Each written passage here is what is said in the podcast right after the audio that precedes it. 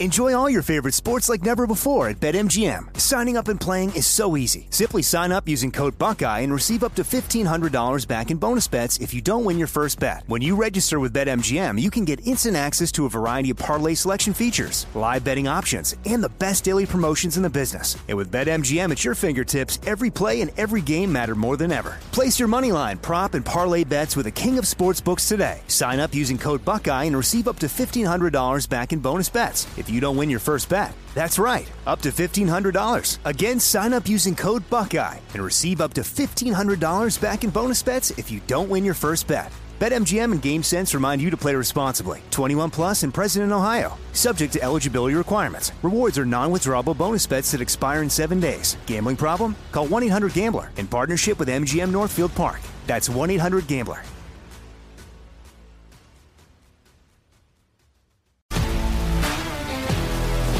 If you love sports and true crime, then there's a new podcast from executive producer Dan Patrick and hosted by me, Jay Harris, that you won't want to miss. Playing Dirty Sports Scandals.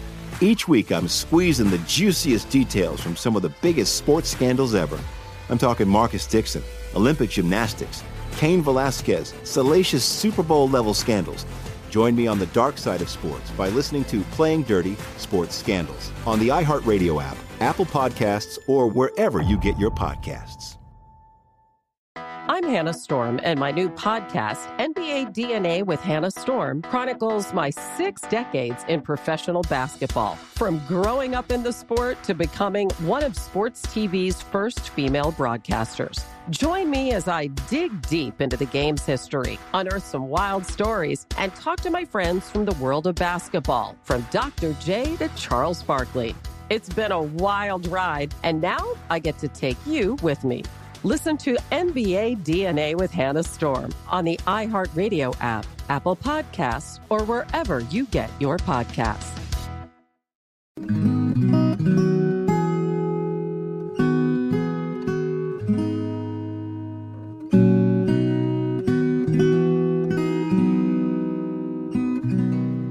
This is Lee Habib, and this is Our American Stories.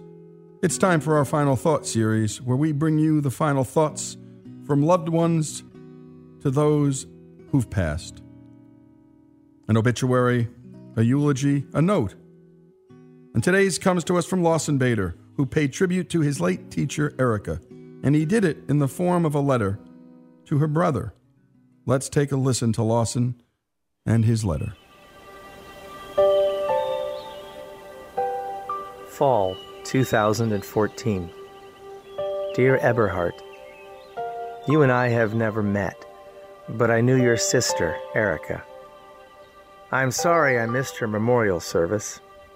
I did manage to go online and sign the obituary page, and I included myself in the Facebook group, but I feel compelled to write this. Two years after her death, because of what my family and I were just able to do. You see, I was one of Erika's kids. I know she had many of them, but I also think that I was part of her original gaggle, the ones who traveled with her to Germany that first time. We were her guinea pigs, as she called us. David was also in my class. In fact, he and I had been in Montessori school together in the early 1970s. I probably met Erika then, but I had no idea who she would become later in my life. She changed my world. I know that's an overused phrase, but it's true. And not just because I learned to appreciate another language. Well, at least I tried learning German. She thought it fairly ironic that it actually became a college minor of mine later on. She was also instrumental in helping my brother through some rough times, but that's his story, not mine. No, she changed my life because she made it so clear that the best teachers are the ones who know you, really know you. It's why I learned so much. I married a teacher, a seriously great one. So I appreciate Erika even more now that I see what's going on in the background of the best teachers. There is a cost to being a great teacher, but such a great reward, too. She also changed me because she's the one who got this Scott to go to Germany. As you know, we were the group that did that first exchange. We lived with families who in turn became a family. I spend a lot of time these days working among people and groups that are committed to promoting the causes of freedom. I have had what I would call many interruptions in my life that have led me down that path. Erika is one of those interruptions, and I would simply not be as content with what I'm doing today without her. So, allow me to tell you about it even though I'm really telling her. 31 years ago, we first visited Berlin. Do you remember, Erika? And in Berlin, I was changed. I loved being in your city of Hamburg, entertaining long evening hours with Herr Prehn discussing World War II and his experience of being forced into the Hitler Youth.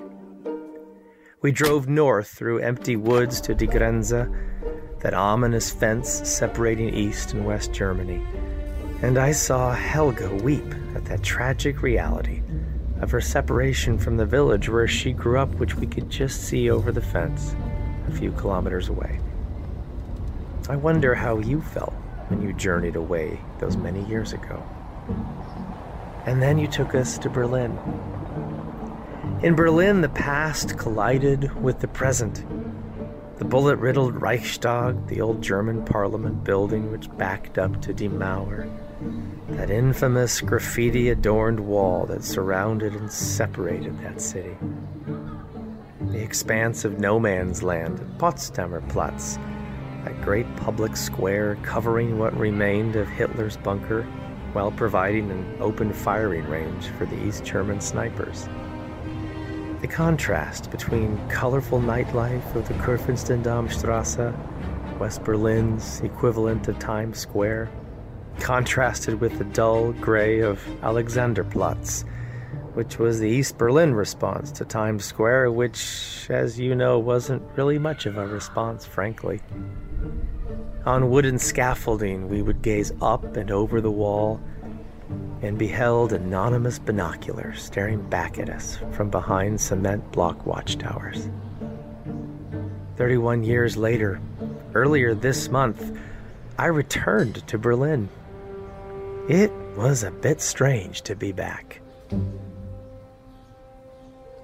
This time I was with my children, the youngest of whom, Margaret, was now the same age I think I was on that first visit. We spent most of our two days exploring what used to be the Soviet sector. We walked to Checkpoint Charlie, which of course marked the end of the American sector and the beginning of the Soviets' claim on the city, but we approached it from a decidedly different angle than I first did in 1983. Today, a large McDonald's dominates the intersection. The Golden Arch replacing what was once a tense set of switchback plates and armed guards. At 11 o'clock at night, Alexanderplatz is a mass of humanity, young and old, enjoying a balmy evening of street performers and endless food tents.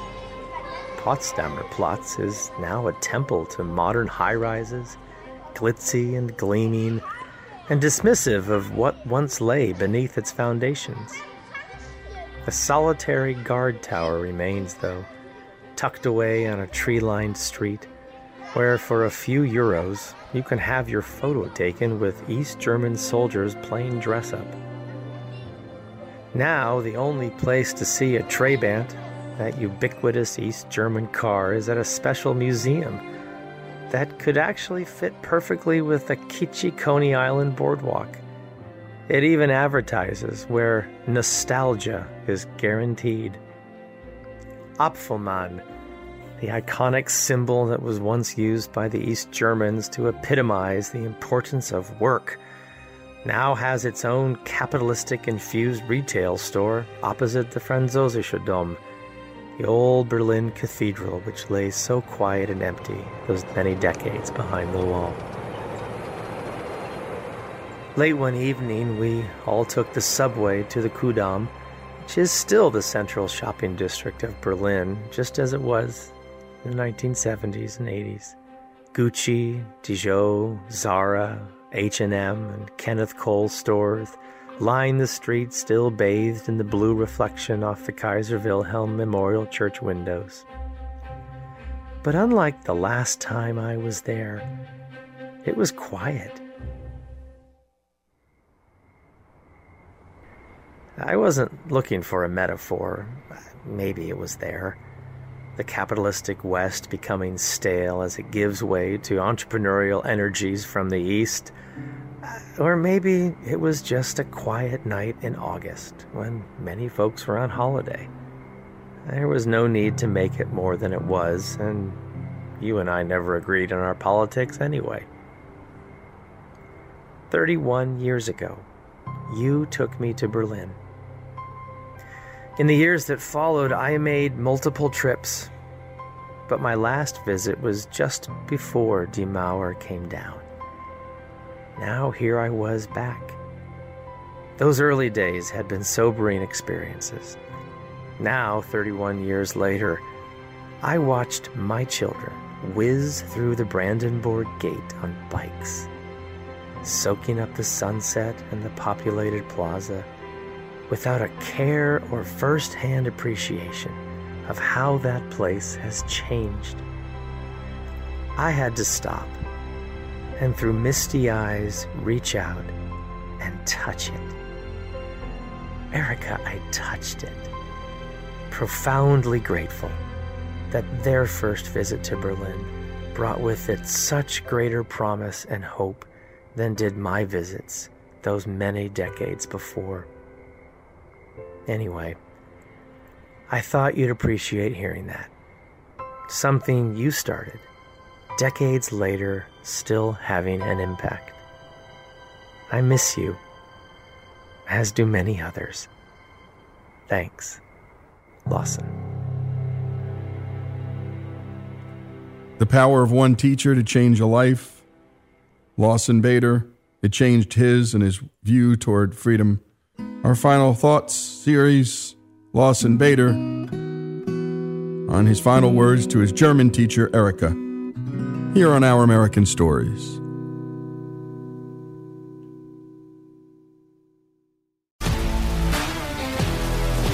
If you love sports and true crime, then there's a new podcast from executive producer Dan Patrick and hosted by me, Jay Harris, that you won't want to miss. Playing Dirty Sports Scandals. Each week, I'm squeezing the juiciest details from some of the biggest sports scandals ever. I'm talking Marcus Dixon, Olympic gymnastics, Cain Velasquez, salacious Super Bowl level scandals. Join me on the dark side of sports by listening to Playing Dirty Sports Scandals on the iHeartRadio app, Apple Podcasts, or wherever you get your podcasts.